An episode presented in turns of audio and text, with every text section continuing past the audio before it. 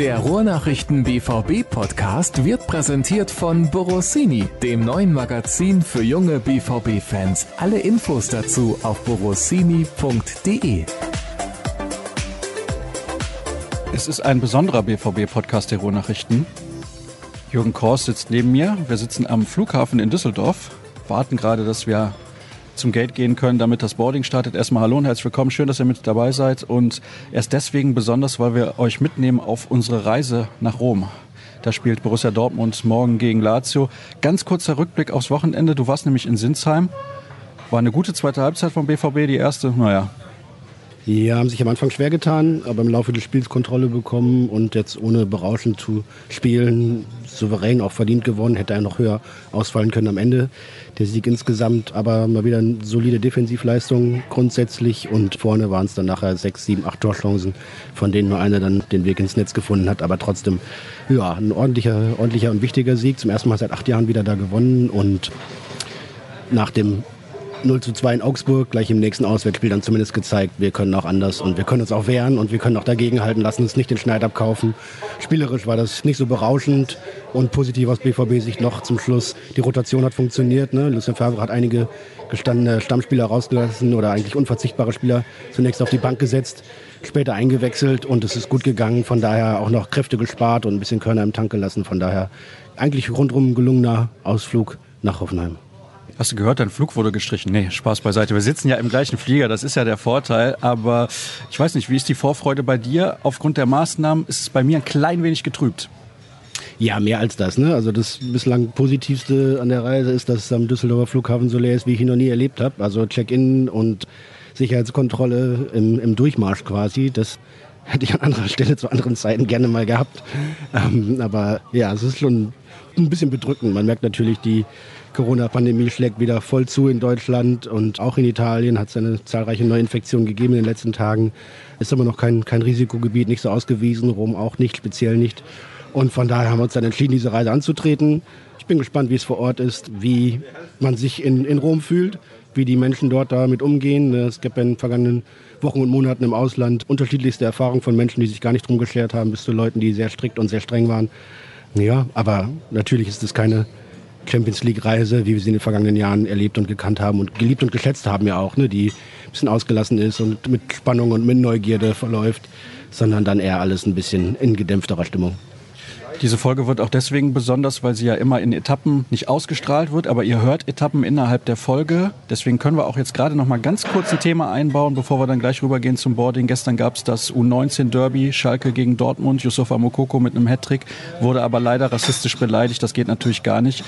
Tja, ich weiß nicht, ob das jetzt irgendwelche Folgen haben wird, aber war ein großes Thema.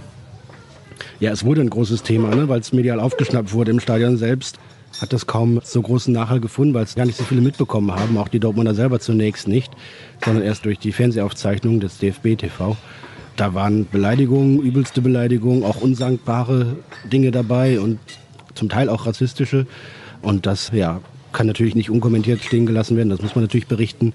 Schalke haben sich schnell distanziert, allerdings nur von den Beleidigungen, nicht von den rassistischen. Das muss man nur vielleicht ein bisschen differenzieren und einfach grundsätzlich absolut unnötig und auch unverständlich bei einem U19-Spiel, selbst wenn es ein Revierderby ist, darf das nicht sein. Also da, da müssen auch dann vor Ort im Stadion die, diesen Leuten mal irgendwie gesagt werden, dass die da nichts zu suchen haben. Wir haben das Jahr 2020, wir haben keinen Bock auf Rassisten, wir haben keinen Bock auf diese Idioten.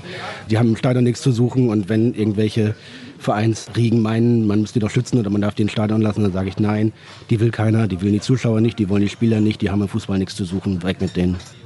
Das sehe ich absolut genauso. Erstmal herzlichen Dank für den ersten Teil dieser Sendung. Wir machen jetzt eine Art Pause und gleich in Rom sprechen wir dann das nächste Mal miteinander. Also, bis nachher. Ich hatte es euch ja versprochen, wir nehmen euch mit auf unsere Reise und die Reise ist weitergegangen am ersten Tag durch Rom, unter anderem zum Stadio Olimpico, zur Pressekonferenz und zum Abschlusstraining von Borussia Dortmund. Was war da los, Jürgen? Ja, erstmal das Stadio Olimpico für viele Fußballliebhaber, Romantiker schon ein Traum von Stadion. Riesengroß, ewig weit, aber halt auch ein, ein imposanter Ort. Drumherum so ein bisschen, so ein bisschen Park mit Tennisanlagen und so weiter. Hat schon ja, ein, ein schönes Gelände. Da gibt es viel so Vibrationen. Finde ich total spannender Ort. Pressekonferenz in so einem alten, großen Saal mit muffigem Teppich. Also es, ist, es hat schon alles Stil und Ambiente da. Da gibt es ganz andere neue, aktuelle, moderne Plastikarenen, die deutlich weniger Charme haben. Ja, aber zum, zum Sportlichen, Borussia Dortmund Abschlusstraining, Lukas Pischleck war dabei, was ja noch ein bisschen fraglich war wegen seiner Verletzung am Auge. Und ansonsten äh, gab es direkt sportlich wenig Spektakuläres zu berichten. In der Pressekonferenz saßen Lucien Favre und Mats Hummels. Boah, ja, Mats Hummels wie immer inhaltlich richtig gut, eigentlich auch mit den Aussagen, die er getätigt hat. Sowohl in Richtung Nationalmannschaft als auch in Richtung Borussia Dortmund, zu Giro Immobile, zur vermeintlichen neuen Stabilität bei Borussia Dortmund in der Abwehr und insgesamt im, im Defensivverhalten. Aber jetzt keine große Nachricht. Aber allein äh, Rom ein bisschen zu sehen. Wir sind da hingelaufen zur Pressekonferenz, waren anderthalb Stunden durch die Stadt unterwegs und einfach hier ein bisschen zu sehen, dass man Ende Oktober mit kurzen Ärmeln im T-Shirt durch die Stadt laufen kann und so. Es ist ein wunderschöner Ort in Rom hier. Da kann man wirklich gut leben. Ja, das ist in der Tat so. Jetzt gerade, wo wir miteinander sprechen, ist es schon ein bisschen frischer geworden. Das müssen wir zugeben. Wir haben ein tolles Abendessen gehabt. Da können sich jetzt alle Hörer sehr drüber ärgern, aber es war unfassbar lecker. Das kann ich hier nochmal betonen. Was haben die denn eigentlich gesagt zu Lazio? Haben die Respekt oder vielleicht sogar ein bisschen Angst vom Gegner? Wie haben sie das eingeschätzt? Ja, Respekt immer, aber Angst, das ist weniger. Grundsätzlich, glaube ich, hat Lazio nicht so einen guten Start in die Saison gehabt. Das hat man auch in Dortmund richtig registriert. Respekt ist da, na klar, vor Giro Immobile, der irgendwie eine unfassbare Quote in seiner Zeit hier in Rom hinlegt, was er in Dortmund nie geschafft hat. Aber den Namen kennt man natürlich und der sticht heraus. Und dann kennt man noch vielleicht zwei, drei, vier andere, wenn man sich im Fußball gut auskennt von Lazio. Aber grundsätzlich ist es natürlich eine Mannschaft, die Borussia Dortmund eigentlich schlagen muss. Sebastian Kehl hat gesagt, wenn wir eine sehr gute Leistung abrufen, nehmen wir mindestens einen Punkt mit. Und das ist die Erwartungshaltung, mit der der BVB hier rein sportlich an die Sache rangeht. Gut, dann hätten wir das eigentlich soweit geklärt. Wahrscheinlich sprechen wir dann morgen irgendwann um die Mittagszeit miteinander. Die Hörer werden es hören, nach einer kurzen Pause. Also bis gleich. Ihr wisst es, liebe Hörer, wir nehmen euch mit auf eine Reise und die Reise hat gerade den Weg gefunden ins Stadio Olimpico. In einer Stunde und 13 Minuten beginnt die Partie zwischen Lazio und Borussia Dortmund. Neben mir sitzt natürlich der geschätzte Kollege Jürgen Kors. Jürgen, was hast du getrieben in den letzten gut 20 Stunden?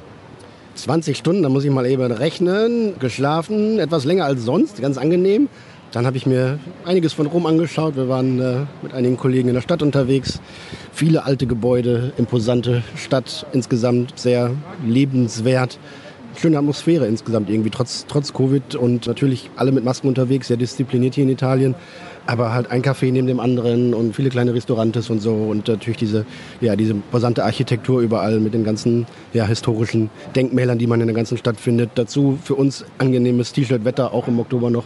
Also schöner, schöner Nachmittag und ja, das war gut. Dann habe ich mich noch kurz ausgeruht, damit ich jetzt zum Spiel frisch und wach und fit bin, denn äh, es wird da für uns auch dann auch wieder eine Nachtschicht. Ich habe jetzt rausgehört, du hast nicht gearbeitet heute, ne? Mit einem kleinen Zwinkern. Doch, ich habe einmal eine Schalte gemacht nach Dortmund heute Nachmittag von der spanischen Treppe. Du hast auch einmal geschaltet, ne? Genau. Übrigens auch von der spanischen Treppe, das wusstest du nicht. Ich stand oben, du standst unten. Ich glaube nur ein paar Minuten Zeit versetzt und wir wussten es einfach nicht. Gut, dass wir miteinander gesprochen haben. Ja, ist doch gut. Dann hat man etwas andere Perspektive. Ist ja auch immer schön zum Gucken.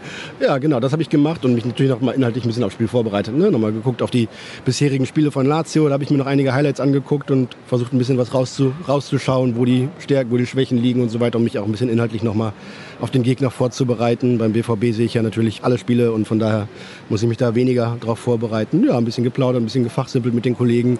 So richtig nicht arbeiten kommt eigentlich wenig vor, weil man natürlich, wenn man hier unterwegs ist mit den anderen Journalisten auch, reden wir natürlich viel über Fußball. Von daher ist es eigentlich immer irgendwie Arbeitszeit, aber auch ein bisschen Freizeit und ja, sehr angenehmes Miteinander insgesamt. Von daher bin ich froh, mal wieder rauszukommen aus Deutschland tatsächlich. Ne? Wir haben auch gefragt, ob machen wir das nach Rom, was ist mit Covid und ist es sicher da, ist es sicher zurückzukommen, was passiert, Quarantänefragen etc.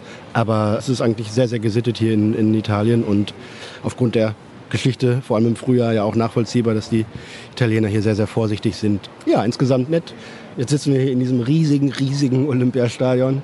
Toller Bau, fette Arena, meine Güte. Aber leider dürfen wir auch hier ja nur 1000 Zuschauer immerhin, aber nur rein, sodass es ja ein gefühltes Geisterspiel ist, denn äh, in diesem weiten Rund verlieren sich auch 1000 Leute. Also ich war in diesem Stadion schon mehrfach, wenn es voll gewesen ist und ich kann dir aus Erfahrung sagen, das ist nicht im Ansatz tatsächlich, und das meine ich gar nicht respektierlich an alle Fans von Borussia Dortmund, nicht mit der Stimmung in Dortmund im Stadion zu vergleichen, weil die Emotionalität natürlich auch noch mal eine ganz andere ist hier in Italien. Und mhm.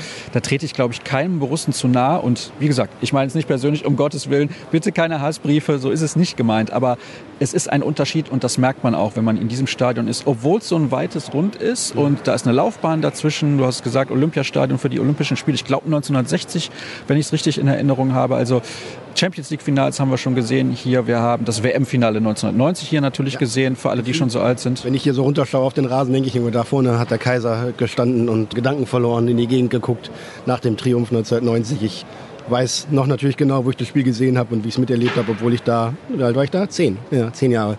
Aber natürlich Momente, die man auch als Fußballfan nicht vergisst. Und ja, mal gucken, ob es äh, heute ein ähnlich denkwürdiges Spiel gibt. Die Chancen stehen nicht so groß, weil es halt nur ein Gruppenspiel ist in der Champions League. Aber es ist so ein toller Ort, um ein Fußballspiel zu schauen, ganz bestimmt.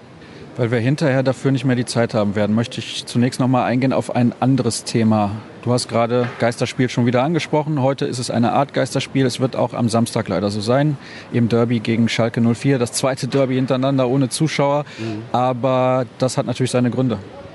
Ja, die Inzidenzzahlen in Dortmund und Umgebung, im ganzen Ruhrgebiet ja eigentlich, sind einfach zu hoch sodass die Regelung greift, dass bei deutlich über 35 bzw. über 50 dann eben nur 300 Zuschauer zugelassen werden. 35.000 Ticketanfragen waren beim BVB eingegangen.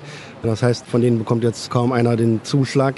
Das ist total bitter. Ich war beim äh, ersten Geisterspiel Derby, also vor einem halben Jahr. Das war ja auch das erste Spiel nach dem, beim Restart quasi, wenn ich recht, recht erinnere. Und das war boah, eine ganz schlimme Atmosphäre. Ich kann es gar nicht anders sagen, weil es einfach so viel oder fast alles von dem verloren gegangen ist, was das Ruhrgebietsderby halt auch ausmacht. Da habe ich mich echt gefragt, ob das wirklich im Sinne des Fußballs ist, weiterzuspielen. Ökonomisch ist es das natürlich. Es wird es auch weiter sein. Aber es geht halt viel von dem verloren, was für uns die Faszination und für viele andere ja auch an diesem Sport ausmacht. Von daher ist es schon eine bittere Nachricht.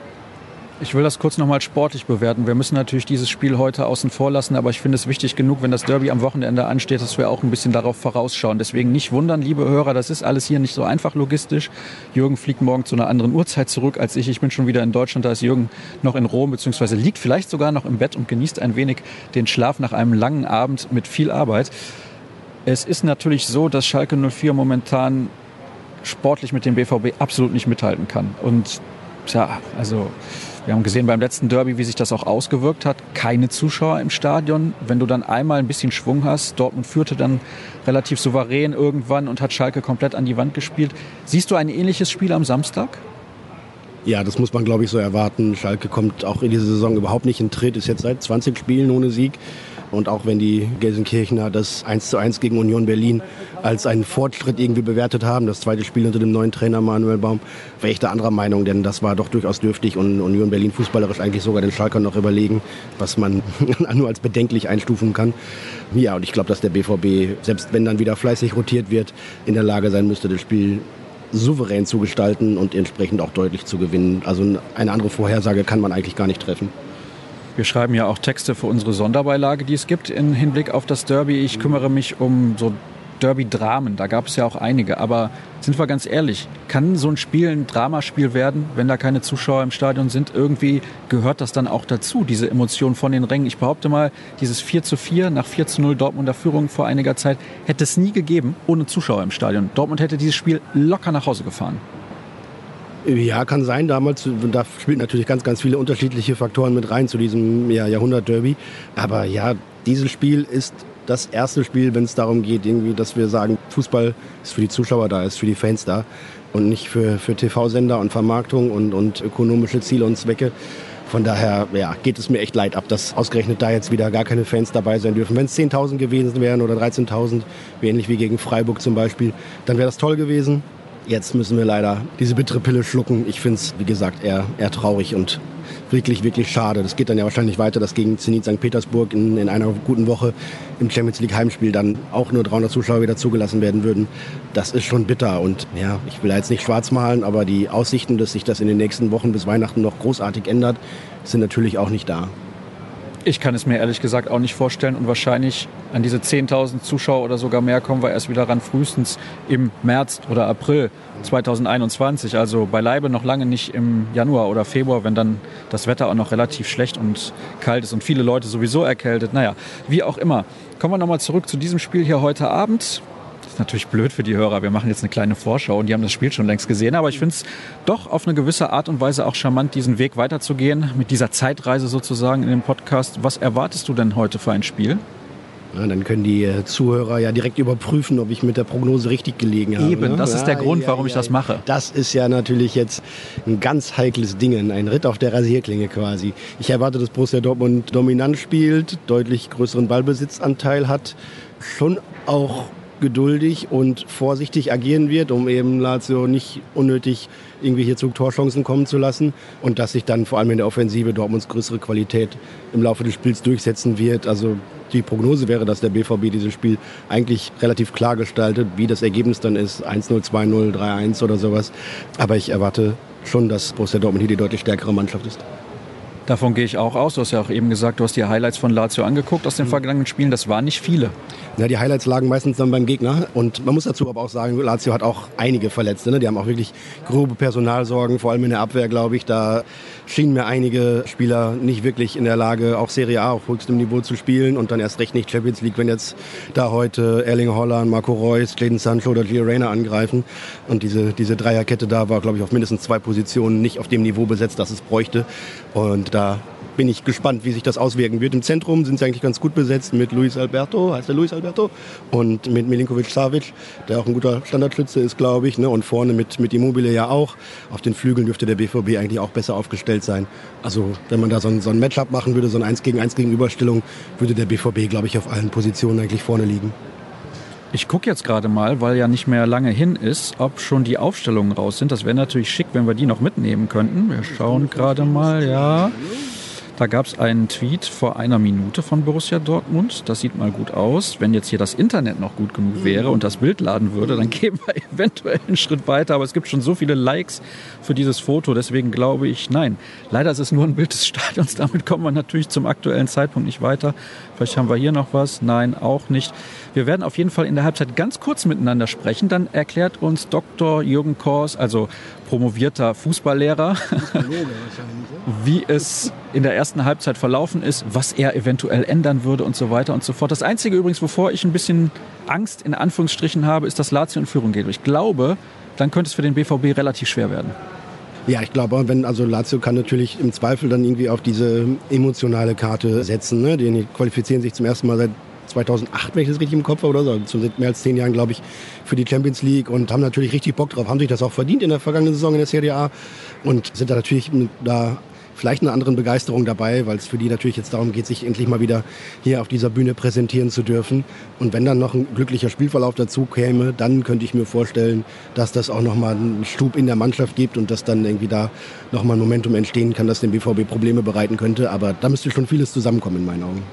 Eine Minute und 25 Sekunden sind es noch bis eine Stunde vor Spiel. Sollen wir noch durchziehen, bis die Aufstellung kommt? Ja, ach ja, keine Ahnung, wir können ja noch ein bisschen quatschen. Ich glaube, dass es ein richtig gutes Ergebnis war und Erlebnis war für die Mannschaft am vergangenen Wochenende in Hoffenheim mit einigen Spielern, die geschont wurden nach intensiven Länderspielbelastungen. Aber Lucien Favre hat es ja auch mehrfach angekündigt, wir werden rotieren. Das Wort Rotation, hat Michael Zorc gesagt, wird nochmal ganz anders gelebt und eine ganz andere Bedeutung bekommen in diesen Wochen und Monaten, weil eben im Dreitagesrhythmus weitergespielt wird. Für den BVB sind es sieben Spiele in 22 Tagen, dann kommt eine Länderspielpause und dann geht es nochmal so weiter, bis wirklich kurz vor Weihnachten. Und von daher ist es ein guter Wegweiser gewesen, dass auch vermeintliche Spieler, die nicht in der ersten Elf wären, sonst in Hoffenheim zum Einsatz gekommen sind und dass es gut funktioniert hat, ne? dass die Mannschaft gut mithalten konnte und natürlich dann in der Endphase dann mit noch stärkeren Einwechselspielern das Spiel auch zurecht gewonnen hat. Aber das hilft natürlich in vielerlei Hinsicht. Es gibt dem Trainer die Option, mehreren Spielern Spielrhythmus und Praxis zu geben. Die können Selbstvertrauen tanken, die sind dann nicht unzufrieden, wenn sie nur draußen sitzen. Zudem kann man da fünfmal wechseln. Das ist natürlich dann auch ein großer Vorteil, sodass man wirklich da gut rotieren kann. Und wenn das weiterhin so klappt, zum Beispiel jetzt ne, gegen Schalke, könnten dann mal wieder auf drei, vier anderen Positionen die Spieler austauschen und dann im nächsten Champions League-Spiel gegen Petersburg wieder. Wenn es da einen gesunden Rhythmus gibt, der vielen Spielern hilft, der Akzeptanz findet in der Mannschaft und dann auch noch erfolgreich ist, dann wird sich dieser breite und ja in vielen Positionen auch gleichwertig ersetzbare Kader dann auch sicherlich noch als gutes Mittel für den BVB irgendwie herausstellen. Da ist sie, die Startelf und die Hymne, wenn das nicht mal passt. Also gucken wir gerade mal drauf. Marvin Hitz spielt wieder im Tor, Thomas Delaney in der Abwehr. Da hat aber auch Lukas Bischek Platz gefunden in der Startformation. Also von daher Delaney dann wahrscheinlich im Mittelfeld. Gucken wir nochmal. Hummels, Nein, Meunier. Ah, doch. Delaney spielt dann also in der Dreierkette zusammen mit Hummels und Piszek. Auf den Außenbahnen haben wir dann Meunier und Guerrero ja. im Mittelfeld. Axel Witzel, wer spielt neben ihm? Bellingham. Und dann haben wir vorne Marco Reus, Erling Haaland und Jaden Sancho. Also ich glaube, die Formation ist klarer Favorit heute Abend. Ja, das ist eigentlich die erwartete Aufstellung. Wir waren uns noch ein bisschen uneinig oder unsicher, ob Gio Reyna den Vorzug bekommt vor Jaden Sancho, weil Sancho noch nicht wirklich in der Form ist, die er in der Vorsaison hatte oder bis ins Frühjahr hinein hatte. Aber er ist natürlich ein bisschen erfahrener. Und bei Gio, ja, der ist dann halt der zweite 17-Jährige bei zwei 20-Jährigen vorne. Da ja, ist vielleicht auch ein bisschen die größere Erfahrung von Jaden Sancho heute ein Trumpf. Und der will natürlich auf der Champions League Bühne auch zeigen, was er drauf hat. Außerdem ist er ausgeruht, hat für England wenig gespielt, hat in Hoffenheim gar nicht lange gespielt. Von daher kann der auch noch mal ein bisschen auftrumpfen. Die erwartete Aufstellung schön, dass es mit Lukas Spielcheck klappt, sonst wäre es problematisch geworden. Und bei Thomas Delaney habe ich überhaupt keine Bedenken, ihn in die Defensive zu stellen, in die Abwehr. Der ist zweikampfstark, der hat einen guten Kopfball, der hat das Tempo, der hat eigentlich auch das Stellungsspiel und seine vermeintlichen Schwächen, die er hat, vielleicht im, im Fußballerischen, im Passspiel etc., die fallen ja gar nicht mal in der Dreierkette so sehr ins Gewicht. Zudem hat er mit Mats Hummels einen starken kommandierenden Nebenmann neben sich. Marvin Hitz gibt auch immer viele Tipps und Anweisungen. Er ist da sehr lautstark im Tor. Von daher bin ich da ziemlich sicher, dass das gut funktionieren wird. Das ist eine starke Mannschaft auf jeden Fall. Und in der Halbzeitpause, also ihr direkt, aber wir in gut anderthalb Stunden besprechen dann, warum das alles falsch war, was Jürgen Kors gerade gesagt hat. Also bis gleich. Ja, so schnell kann das gehen, liebe Fans von Borussia Dortmund. Vor der Partie haben wir noch gesagt, Lazio ist der Favorit. Nee, um Gottes Willen, Borussia Dortmund ist der Favorit. Was rede ich denn da? Aber es sieht so aus, nach den ersten 45 Minuten, als wäre Lazio der Favorit gewesen. Die spielen tollen Fußball, nutzen die Fehler von Borussia Dortmund eiskalt aus und das sind teilweise eklatante Fehler. Was ist da los beim BVB?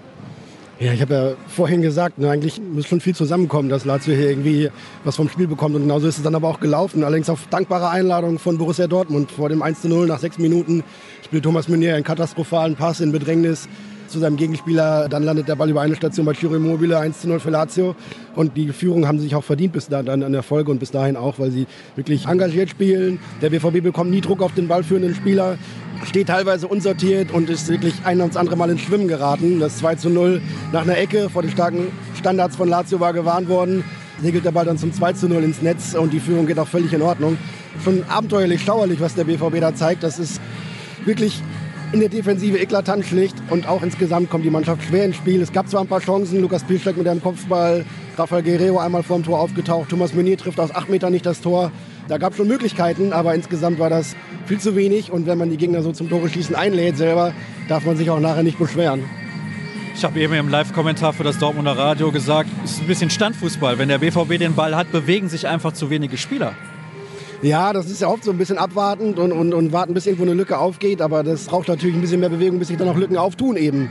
Da funktioniert ganz viel nicht im Zusammenspiel, in den Absprachen. Lazios Raumaufteilung ist allerdings auch sehr gut. Die sind taktisch sehr gut eingestellt. Wie gesagt, finden immer eine Anspielstation, um ein bisschen Ruhe reinzubekommen. Und wenn der BVB einen Ball hat, ziehen sie sich weit zurück, machen das Mittelfeld richtig eng. Da geht durch die Mitte wenig, über die Außen auch gar nicht. Thomas Meunier ganz schwach. Rafael Guerrero kommt auch noch nicht richtig ins Spiel. Und im Zentrum fehlt so ein bisschen das Bindeglied, um überhaupt die drei Jungs da vorne, Reus, Sancho und Haaland, richtig ins Spiel einzubinden. Also da greift gerade überhaupt kein Rädchen ins andere. Was sagt denn der promovierte Fußballdoktor Jürgen Kors? Giovanni Reina jetzt einwechseln? Ja, Reina ist bestimmt eine Option. Da kann man drüber nachdenken. Vielleicht muss man auch bei Meunier nochmal nachdenken, ob man den vom Platz nimmt, denn es läuft irgendwie gar nicht rund für den Belgier. Aber was vor allem wichtig sein wird, wenn der BVB nochmal ins Spiel zurückkommen will, dann muss er jetzt endlich mal hinten dichter stehen und sicherer stehen und nicht so viele Chancen zulassen. Denn außer den beiden Toren gab es noch eine Reihe weiterer guter Möglichkeiten für Lazio. Ein, zwei Mal klärt Mats Hummels irgendwie mit letzter Kraft und per Grätsche. Zweimal Marvin Hitz nochmal dazu. Ja, also wenn überhaupt was gehen kann, dann muss man erstmal hinten wenig zulassen oder weniger zulassen und kein Tor mehr vor allem. Und dann vorne mal irgendwie ein Momentum erwischen, dass es mal mit Schwung nach vorne geht, dass Lazio auch mal richtig Druck bekommt. Denn bislang können die sich immer noch gut sortieren. Ich bin gespannt, ob sich das in den zweiten 45 Minuten verbessert. Das ist das einzige Wort, was mir da jetzt einfällt. Ich bin ein bisschen schockiert über die Leistung des BVB im ersten Durchgang. Da muss viel besser werden. Und wir gucken dann mal, ob es so gekommen ist. Ihr hört das gleich und wir gucken uns jetzt die zweite Halbzeit an. Einen letzten Teil gibt es von unserem Podcast in dieser Woche. Schön, dass ihr immer noch mit dabei seid, nachdem ihr wisst, was in den ersten 45 Minuten passiert ist. Und ihr wisst natürlich auch, wenn ihr diesen Podcast hört, was in den zweiten 45 Minuten passiert ist im ersten Champions League-Spiel von Borussia Dortmund in der Saison 2021. Neben mir steht Jürgen Kors immer noch hat gerade schon ein bisschen den Kopf geschüttelt. Du bist überhaupt nicht zufrieden mit der Vorstellung des BVB und kann man auch nicht sein. Das war eine katastrophale Leistung. Ja, vor allem äh, defensiv ne, im Spiel gegen den Ball, das war unterirdisch, das war auch nicht, nicht Champions League tauglich. Da muss man sich schon arg hinterfragen, was da alles schiefgelaufen ist fast jeder Angriff der Römer wurde gleich eine Torchance. Also die Absicherung hat überhaupt nicht gestimmt. Das war viel zu einfach, da durchzukommen, bis zum Strafraum zu kommen und zu Torchancen zu kommen. Und ja, Giro Immobile hat bittersüß Revanche genommen, so habe ich es gerade formuliert. Nach seiner unglücklichen Zeit in Dortmund hat er gezeigt, was für ein Knipser er ist. Und das erste Tor macht er eiskalt, beim dritten legt er gut auf und auch sonst ständig einen Unruheherd, den der BVB überhaupt nicht in den Griff bekommen hat. Einige Dortmunder völlig neben sich. Das ist schauderlich gewesen. Thomas Meunier zum Beispiel, der einen dicken Box sich leistet vor dem 0 zu 1. Und dann die eigenen Fehler haben auch wesentlich dazu beigetragen, dass Lazio immer stärker ins Spiel kam. Und selbst als der BVB dann wirklich alles an Offensive aufgeboten hat, was noch so da war, Mitte der zweiten Halbzeit, gab es einen kurzen Moment, wo man so einen Auftrieb gespürt hat. Dann macht Erling Holland das 1 zu 2 und man dachte, jetzt kann es noch mal was werden mit dem Comeback hier.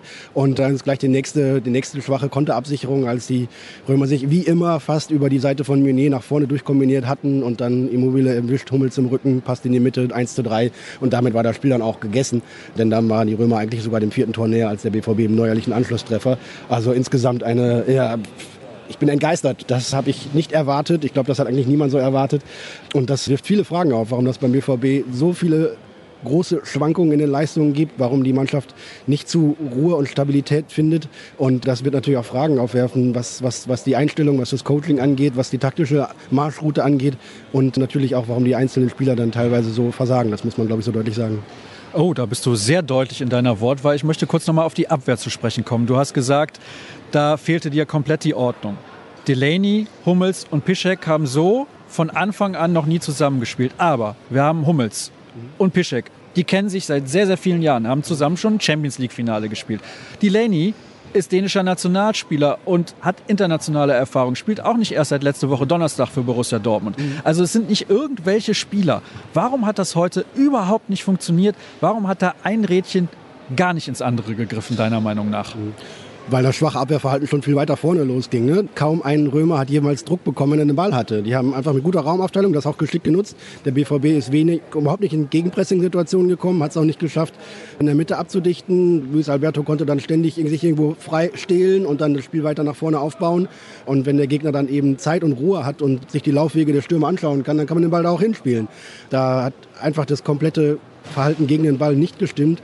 Das habe ich so lange nicht gesehen in dieser großen Diskrepanz. Also das ist ja bislang noch unerklärlich, weil man das erstmal sich nochmal in Ruhe anschauen muss. Und da gibt es, glaube ich, Anschauungsmaterial von sechs, sieben, acht großen Chancen der Römer, wo man sieht, dass der BVB so nicht verteidigen darf.